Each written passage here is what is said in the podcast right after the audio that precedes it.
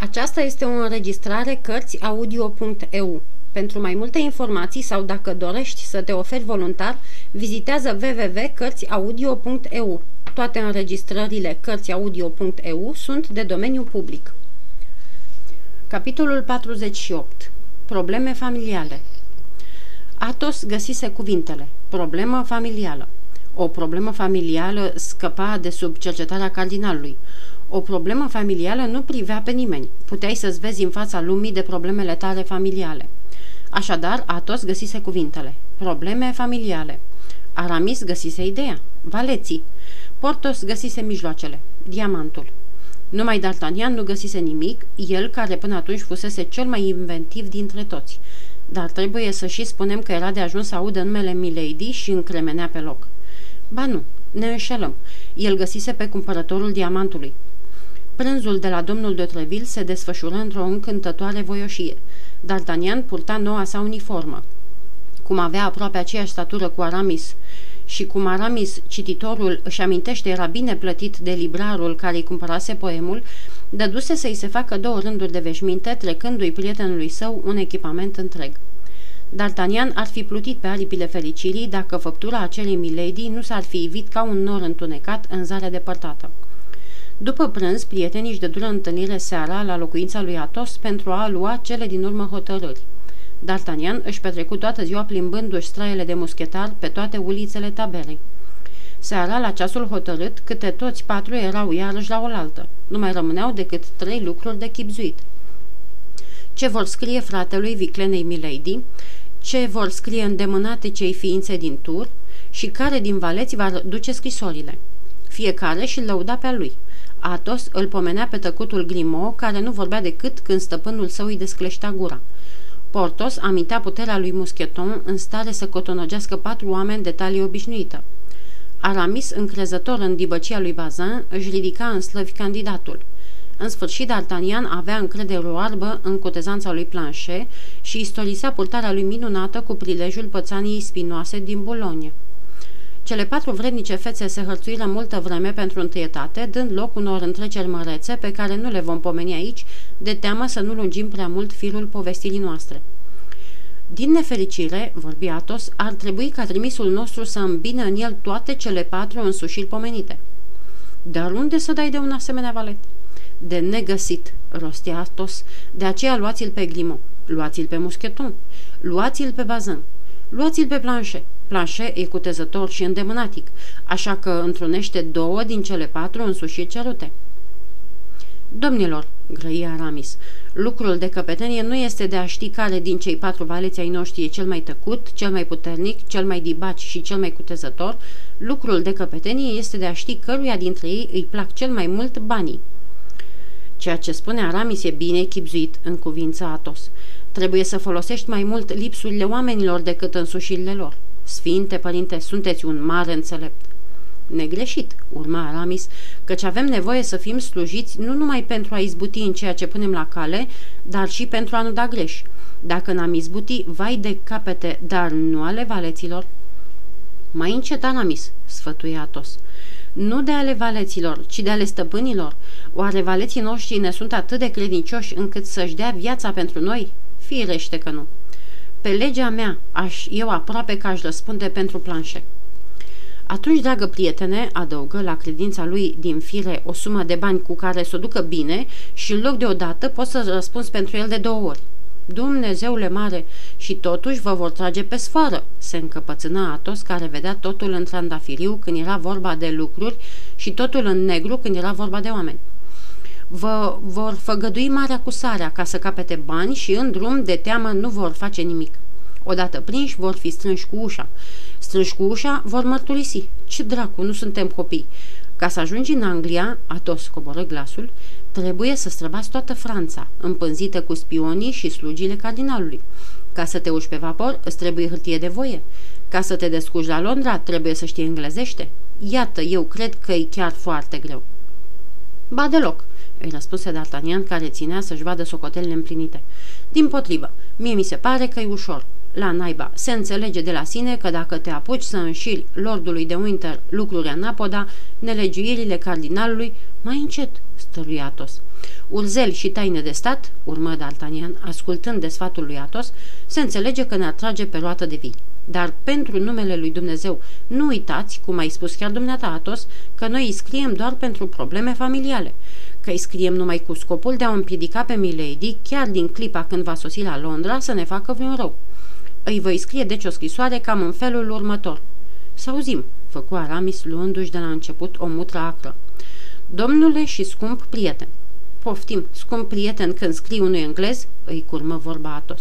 Frumos început, n-am ce zice D'Artagnan. Numai pentru cuvântul acesta și să te sfâșie în bucăți, în loc să te tragă de, pe roată de viu. Atunci fie, voi spune deci pe scurt, domnule. Poți chiar să-i spui milord, sfătuia Atos care prețuia bună cuvință. Milord, vă amintiți de micul țarc cu căprițe de lângă Luxemburg? Bun, iată și Luxemburgul. O să se creadă că te legi și de regina mamă. A, aceasta ne mai lipsea, bombăni Atos. Atunci să spunem așa. Milord, mai țineți minte țarcul unde ați scăpat cu viață? Dragă D'Artagnan, stări Atos, nu o să fii niciodată în stare să ticluiești un răvaș ca lumea. Unde ați scăpat cu viață? Las-o naibie ceva nevrednic. Unui om de lume nu-i aduci niciodată aminte asemenea binefaceri cu care l-ai cinstit. O binefacere amintită e tot una cu o jignire. Ah, dragul meu, răspunse D'Artagnan, cât ești de nesuferit și dacă e vorba să scriu sub cenzura dumitale, mai bine mă las pe gubaș. Și bine faci. Mânuiește flinta și spada, dragul meu, te descurci frumos în astfel de îndeletniciri, dar lasă condeiul pe seama preacuviosului, asta e treaba lui. Da, într-adevăr, întări Portos, lasă condeiul pe seama lui Aramis. El își scrie teza în latinește. Bine, fie, se învoi D'Artagnan, atunci scrie-ne scrisoarea Aramis. Dar pe înalt preasfințitul nostru papă, ține-te bine, căci să știi că la rândul meu o să-ți caut pe tensoare. Asta vreau și eu, răspunse Aramis cu acea încredere copilărească pe care orice poet o are în el. Dar să mi se spună întâi adevărul. Am prins de aici de colo că această cumnată e o ticăloasă. M-am încredințat chiar eu când am ascultat-o vorbind cu cardinalul. Mai încet, mai încet, fraților, spuse iarăși Atos. Dar, urma Aramis, îmi scapă amănuntele. Și mie la fel, mărturisi Portos.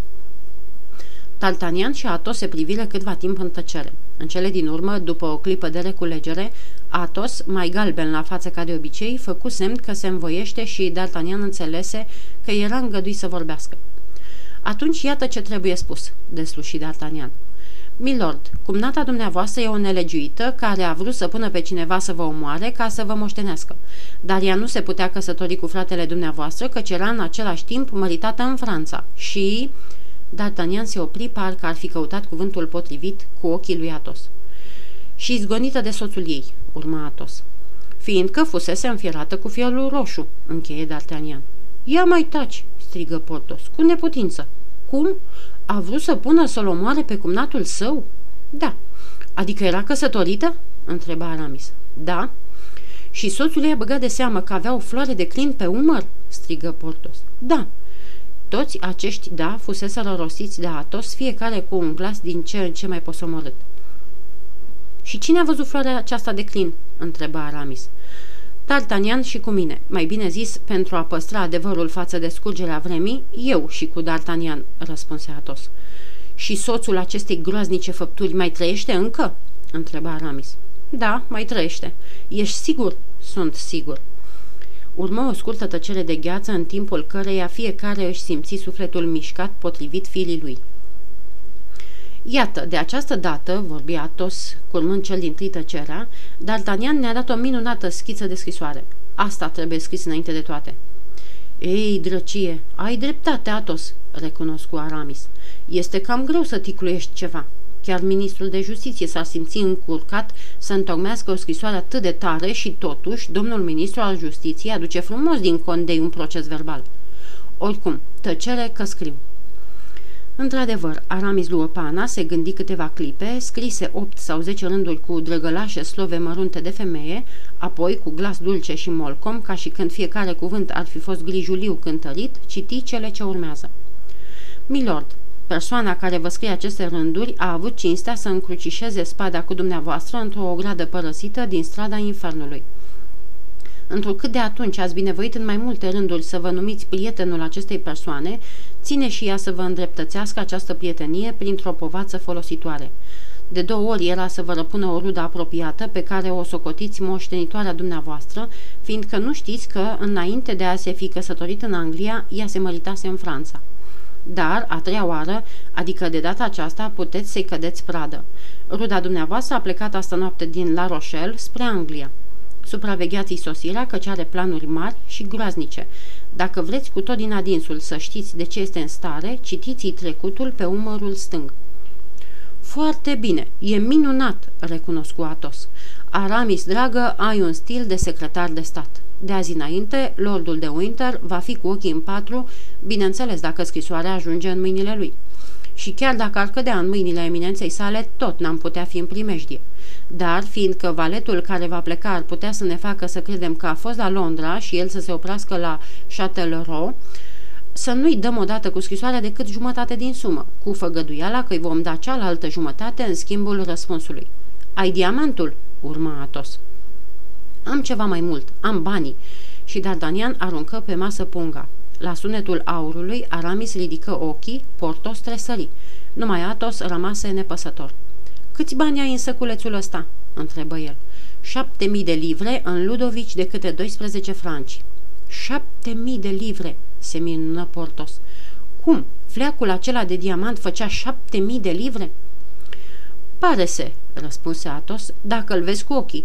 Nu cred că prietenul nostru D'Artagnan să fi pus de la el. Dar, domnilor, noi în toate acestea nu ne gândim la regină, aminti D'Artagnan. Să ne îngrijim puțin și de sănătatea scumpului ei Buckingham, măcar atât ai datorăm și noi. E drept, recunosc Atos. Aceasta îl privește pe Aramis. Și atunci ce trebuie să mai fac?" întreba acesta roșind. Dar e foarte simplu," răspunse Atos. Ticluiește a doua scrisoare pentru cunoștința aceea îndemânatică din tur. Aramis luă din nou pana, începu iarăși să se gândească și scrise următoarele rânduri pe care și le și supuse în cuvințării sfatului lor. Scumpa mea verișoară. Ah, făcu Atos, ființa aceea îndemânatică e ruda dumitale? Da, o verișoară primară, lămuria Aramis. Hai, fie și verișoară. Aramis urmă. Scumpa mea verișoară, eminența sa cardinalul să-l țină domnul în viață pentru fericirea Franței și spaima dușmanilor regatului, e în ajunul victoriei asupra răzvrătiților eretici din La Rochelle. S-ar putea ca flota englezească, trimisă în ajutorul lor, să nu mai ajungă în fața orașului. Îndrăznesc chiar să spun, credința mea e că domnul de Buckingham va fi împiedicat să plece prin cine știe ce împrejurări. Eminența sa este cel mai vestit om politic al vremurilor trecute, prezente și poate al vremurilor viitoare. Ar stinge și soarele de că soarele l-ar stingeri. Dă aceste frumoase știri surorii dumitale, scumpă verișoară. Am visat că englezul acela blestemat a murit. Nu mi-aduc aminte dacă de tăișul fierului sau de o travă, dar ce pot să spun e că am visat că a murit și, după cum știi, visele nu mă înșală niciodată. Poți fi așadar încredințată că mă vei vedea în curând. Minunat, se bucura Atos. Ești regele poeților. Aramis, dragă, glăsuiești ca în Apocalipsă și dezvălui adevărul ca Sfânta Evanghelie. Nu-ți mai rămâne acum decât să pui adresa pe scrisoare. E foarte ușor, se învoie Aramis. Împături frumos hârtia, apoi scrise. Domnișoarei Michon le înjereasă la tur. Cei trei prieteni se uitară unul la celălalt râzând. Ce păcăleală! Acum, urmă Aramis, înțelegeți, domnilor, că numai Bazin poate duce scrisoarea asta la tur. Vara mea nu-l cunoaște decât pe Bazin și n-are încredere decât în el, căci altul ne-ar face să dăm greș. De admiteri, Bazin vrea să ajungă sus de tot și om cu carte. Bazin a citit istoria și știe că Sixt al V-lea a ajuns papă după ce păzise purcei și cum socoate să îmbrace haina bisericească odată cu mine, nu deznădăjduiește la rândul lui să ajungă și el într-o zi papă sau cel puțin cardinal. Înțelegeți că un om cu asemenea țeluri în viață nu se va lăsa prins sau dacă e prins, va îndura orice chin, dar nu va scoate o vorbă. Bine, bine, răspunse D'Artagnan. Vi-l primesc din toată inima pe bazan, dar primiți-mi-l și mie pe planșe. Într-o zi, Milady l-a gonit pe poartă cu ciomagul. Planșe are ținere de minte și vă spun eu, când va întrezări că ar putea să se răzbune, mai curând s-ar lăsa cotonogit decât să se lase pe gubaș. Dacă treburile de la tur nu sunt treburile dumitale Aramis, ei bine, cele de la Londra sunt ale mele. Rog deci să fie ales planșe care, de admiteri, a mai fost cu mine la Londra și știe să spună foarte curățel. London, sir, if you please, și my master, Lord D'Artagnan. Încolo, fiți liniștiți, își găsește el drumul și l-a dus și l-a întors. Atunci, adăugă Atos, Planșe va primi 700 de livre la plecare și 700 de livre la întoarcere, iar Bazan 300 de livre la plecare și 300 de livre la întoarcere. În felul acesta ne mai rămân din bani 5.000 de livre. Să luăm fiecare dintre noi câte 1000 de livre pe care să-i cheltuim cum ne-o tăia capul și să punem deoparte 1000 de livre pe care să-i păstreze prea cuviosul pentru întâmplări neprevăzute sau pentru nevoile noastre comune. Ce ziceți? Da sau ba? Dragă Atos, răspunse Aramis, vorbești ca Nestor, care știm cu toții că era înțeleptul înțelepților greci. Atunci așa să fie, se învoi Atos, vor pleca Planșe și Bazin. La urma urmelor, nu-mi pare rău să-l păstrez pe Grimo. S-a deprins cu metehnele mele la care țin. Ziua de ieri trebuie să-l fi zdruncinat rău, iar călătoria asta l-ar da gata. Îl chemară pe planșe și îi se dădură lămuriri. De altfel, știa despre ce era vorba de la D'Artagnan, care și vestise, în primul rând, gloria ce l-aștepta, urmând suma de bani și, în final, primejdia. Voi dosi scrisoarea în mâneca hainei," spuse planșe, și dacă mă prinde, o înghit."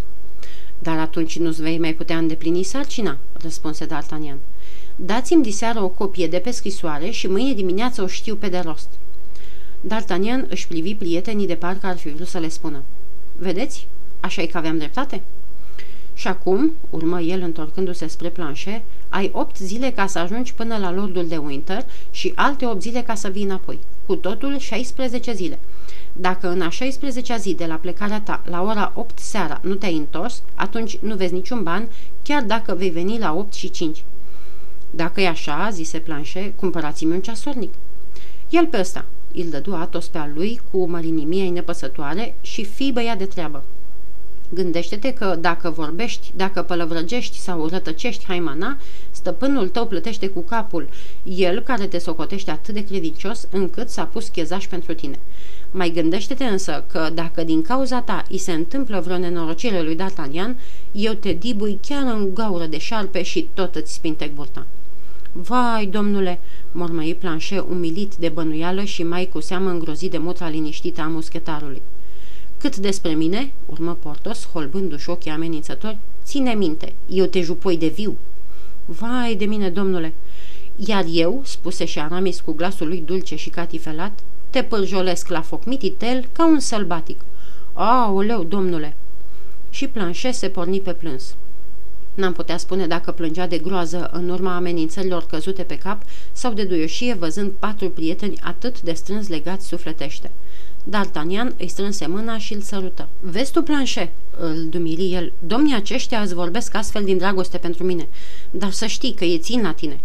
Ah, domnule," mărturisi planșe, sau izbutesc sau mă taie în patru. Și chiar de mă tăia în patru bucăți, fiți sigur că nicio bucată nu va vorbi." Hotărâre ca planșe să plece a doua zi dimineață la ora 8 pentru a putea, așa cum spusese, să învețe peste noapte scrisoarea pe din afară. Câștigă astfel 12 ore, încât întoarcerea trebuia să aibă loc în a 16-a zi, la ora 8 seara.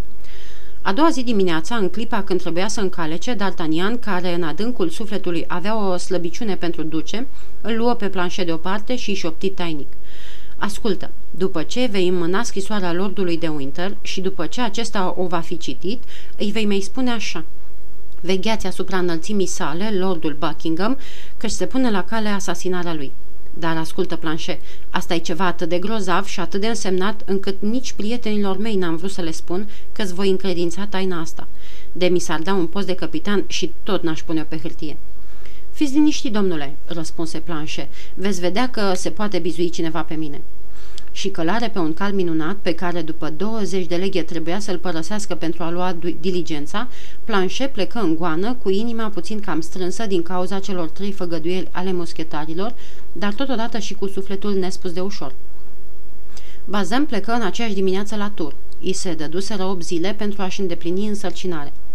Câtă vreme cei doi valeți au lipsit, e ușor de înțeles că cei patru prieteni stăteau mai mult ca oricând cu ochiul la pândă, cu nasul adulmecând văzduhul, cu urechea ciulită.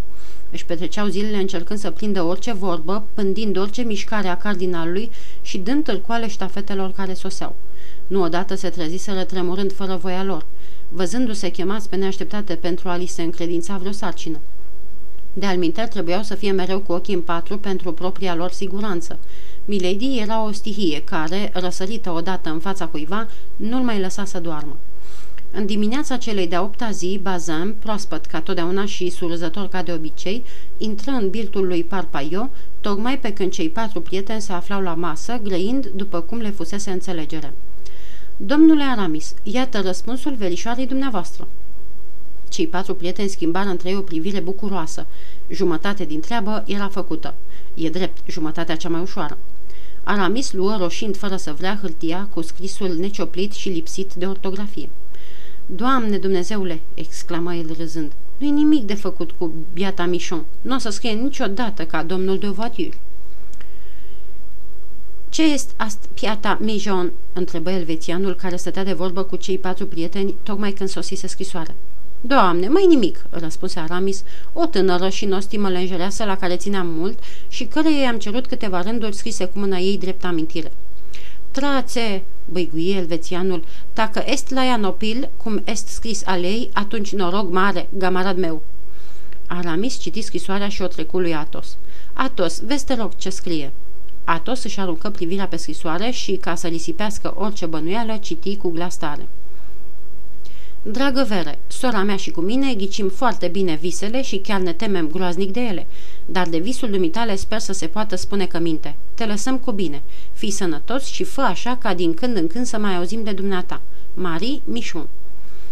Și despre ce vis e vorba?" întrebă dragonul care se apropiase de ei în vreme ce Atos citea scrisoarea. Ta, ta, ta, gare vis?" întrebă și elvețianul. La naiba, făcu Aramis, o nimica toată, un vis pe care l-am avut și pe care i l-am povestit. Oh, da, trațe, est nimic, dacă spus fis la tine, dar, dar la mine nu este fis niciodată. Ești foarte fericit, răspunse Atos, ridicându-se de pe scaun. Aș vrea să pot spune și eu tot așa. Niciodată, repetă elvețianul încântat că un om ca Atos îl invidia pentru ceva. Niciodată, niciodată. Văzând că Atos se ridică de pe scaun, D'Artagnan făcu și el la fel. Îl luă de braț și ieșiră împreună. Portos și Aramis rămaseră locului ca să răspundă glumelor nesărate ale celorlalți doi. Iar Bazan se duse să se culce pe un maldăr de paie. Și fiindcă avea o închipuire mai avântată decât elvețianul, visă că Aramis a ajuns papă, iar el, Bazin, punea pe creștet pălăria de cardinal. Dar, cum am mai spus, norocoasa întoarcere a lui Bazin nu îndepărtase decât în parte îngrijorarea ce îi frământa pe cei patru prieteni. Zilele de așteptare sunt lungi și mai ales D'Artagnan ar fi putut jura că ziua avea acum 48 de ore. Uitase de încetineala nevoită a corăbiilor și prea o credea pe Milady puternică. Își închipuia că femeia, care îi se înfățișase asemenea unui diavol, se bucura de ajutoare neomenești ca și dânsa. La cel mai mic zgomot, îi se părea că veneau să-l aresteze și că l-aduceau pe planșe pentru a-l pune față în față cu el și cu prietenii lui. Mai mult, încrederea odinioară atât de mare în vrednicul Picard se topea cu fiecare zi. Neliniștea lui D'Artagnan era atât de cumplită încât câștiga pe Portos și pe Aramis. Numai Atos rămânea nepăsător ca și când nu l-ar fi amenințat nicio primejdie și ar fi trăit aceleași zile tihnite. Mai cu seamă, în cea de-a 16-a zi, nemai putându-și stăpâni tulburarea și nemai găsindu-și loc, D'Artagnan și cei doi prieteni rătăceau ca niște arătări pe drumul pe care trebuia să se întoarcă planșe. Într-adevăr, le spunea Atos, nu sunteți bărbați, sunteți niște copii. Dacă o femeie poate să vă îngrozească în halul ăsta. Și la urma urmelor, ce se poate întâmpla? Să ne închidă? Foarte bine, vom fi scoși din închisoare. Au scos-o ei și pe doamna Bonacieux. Să ne taie capul? Dar în fiecare zi înfruntăm în tranșee mai rău decât atâta, căci o ghiulea poate să ne sfărâme piciorul și sunt convins că atunci când chirurgul îți taie un picior, suferi mai mult decât când călăul îți taie capul. Așteptați oameni buni în liniște. Peste două, peste patru sau cel mai târziu șase ore, Planșe va fi aici. Ne-a făgăduit-o și eu pun mare preț pe făgăduielile lui, lui Planșe, care îmi pare și mie un băiat foarte cum se cade. Dar dacă nu vine, se îndoi D'Artagnan. Ei, dacă nu vine, înseamnă că o fi întârziat pe drum atâta tot. O fi căzut de pe cal, s-o fi rostogolit peste vreun pod sau o fi alergat atât de iute încât o fi căpătat vreo aprindere de plămâni. Ei, domnilor, țineți seama și de împrejurări. Viața e ai doma unor mătănii cu boabele din mici neajunsuri pe care înțeleptul le ia la șir râzând. Fiți înțelepți ca mine, domnilor, să stăm la masă și să bem. Niciodată viitorul nu ți se înfățișează mai trandafiriu decât când îl privești printr-un pahar de Chambertin. Foarte bine, răspunse D'Artagnan, dar m-am săturat să tot tremur când duc vinul la gură, ca nu cumva să vină din pivnițele acestei milady. Ești tare cu surgiu, îl mustră Atos, o femeie atât de frumoasă, o femeie atât de însemnată, adăugă Portos cu glasul lui gălăgios. Atos tresări și, trecându-și mâna pe frunte pentru a șterge sudoarea, se ridică la rândul lui cu o mișcare nervoasă pe care nu o putut înfrânge. Ziua a trecut totuși și seara veni mai încet, dar în cele din urmă a trebuit să vină. Cârciumile se umplură de muștelii. Atos, care pusese mâna pe partea cuvenită din vânzarea diamantului, nu-l mai părăsea pe Parpaio. Găsise în domnul de Obuzini, care de altfel îi poftise la un prânz minunat, un tovarăș vrednic de el. Jucau deci ca de obicei când auziră bătând ora șapte. Tocmai treceau patrulele de ostași cu scop să întărească posturile. La șapte și jumătate se auzi sunând și stingerea. Suntem pierduți, șopti D'Artagnan la urechea lui Atos. Vrei să spui că am pierdut?" răspunse liniștit Atos, scoțând patru pistoli din buzunar și aruncându-i pe masă. Haideți, domnilor," urmă el. Auziți că sună stingerea? Haidem cu toții la culcare." Atos părăsi biltul, urmat de D'Artagnan. Aramis plecă și el la braț cu Portos. Aramis mormăia printre dinți versuri, în vreme ce Portos își smulgea când și când câte un fil de mustață în semn de cruntă deznădejde. Dar iată că deodată, din întuneric, se desprinse o umbră cu mlădieri ce nu erau străine lui D'Artagnan și un glas binecunoscut îi spuse Domnule, v-am adus pelerina că e răcoare în seara aceasta." Planșe!" strigă D'Artagnan nebun de bucurie. Planșe!" izbucniră Portos și Aramis. Ei, da, planșe, spuse și Atos. Ce vă cruciți așa? A făgăduit omul că se întoarce la ora 8 și iată, chiar acum bate 8. Bravo, planșe! Știi să te ții de cuvânt și dacă vreodată îți părăsești stăpânul, eu îți păstrez un loc la mine. Nu, niciodată, răspunse Planșe. Niciodată nu-l voi părăsi pe domnul D'Artagnan. În același timp, D'Artagnan simți că Planșe îi strecoară un răvaș în mână. D'Artagnan ardea de dorința să-l îmbrățișeze pe planșe la sosire, cum îl îmbrățișase și la plecare, dar se opri de teamă ca nu cumva pornirea lui înflăcărată față de valet, în plină stradă, să nu bată cuiva la ochi. Am scrisoarea, șopti el lui Atos și prietenilor. Bine, răspunse Atos, să intrăm înăuntru și să o citim. Scrisoarea ardea mâna lui D'Artagnan. Voia să se grăbească, dar Atos îl luă de braț și tânărul se văzu nevoit să-și potrivească mersul după al prietenului intrară în sfârșit în cort, aprinzând o lampă și în vreme ce Planchet stătea la intrare, ca să nu dea cineva peste cei patru prieteni, D'Artagnan, cu mâna tremurândă, rupse sigiliul și deschise mult așteptatul răspuns. Cuprindea doar o jumătate de rând. Era un scris cu totul englezesc și de o scurtime cu totul spartană. Thank you, busy. Ceea ce însemna, mulțumesc, fi liniștit. Atos luă scrisoarea din mâinile lui D'Artagnan, o apropie de lampă și o aprinse să-i dea drumul până ce nu se făcu toată cenușă. Apoi îl chemă pe planșe și îi spuse Acum, băiatule, poți să-ți cel cele 700 de livre, dar la drept vorbind nu înfruntai mare primejdie cu un răvaș ca ăsta. Apoi eu tot am născocit fel și fel de mijloace ca să-l dosesc. Hai, istorisește-ne, îl îmbie D'Artagnan. Vedeți, domnule, e cam lungă povestea. Ai dreptate, planșe, grăie Atos. De alminteri a sunat stingerea și s-ar băga de seama dacă am ține lumina aprinsă mai multă vreme decât ceilalți. Fie, primi D'Artagnan, să ne culcăm. Somn ușor, planșe. Pe legea mea, domnule, pentru prima oară după 16 zile o să dorm buștean. Și eu la fel, zise D'Artagnan. Și eu la fel, zise Portos. Și eu la fel, zise Aramis. Ei, bine, vreți să vă spun drept? Și eu la fel, domnilor, zise Atos.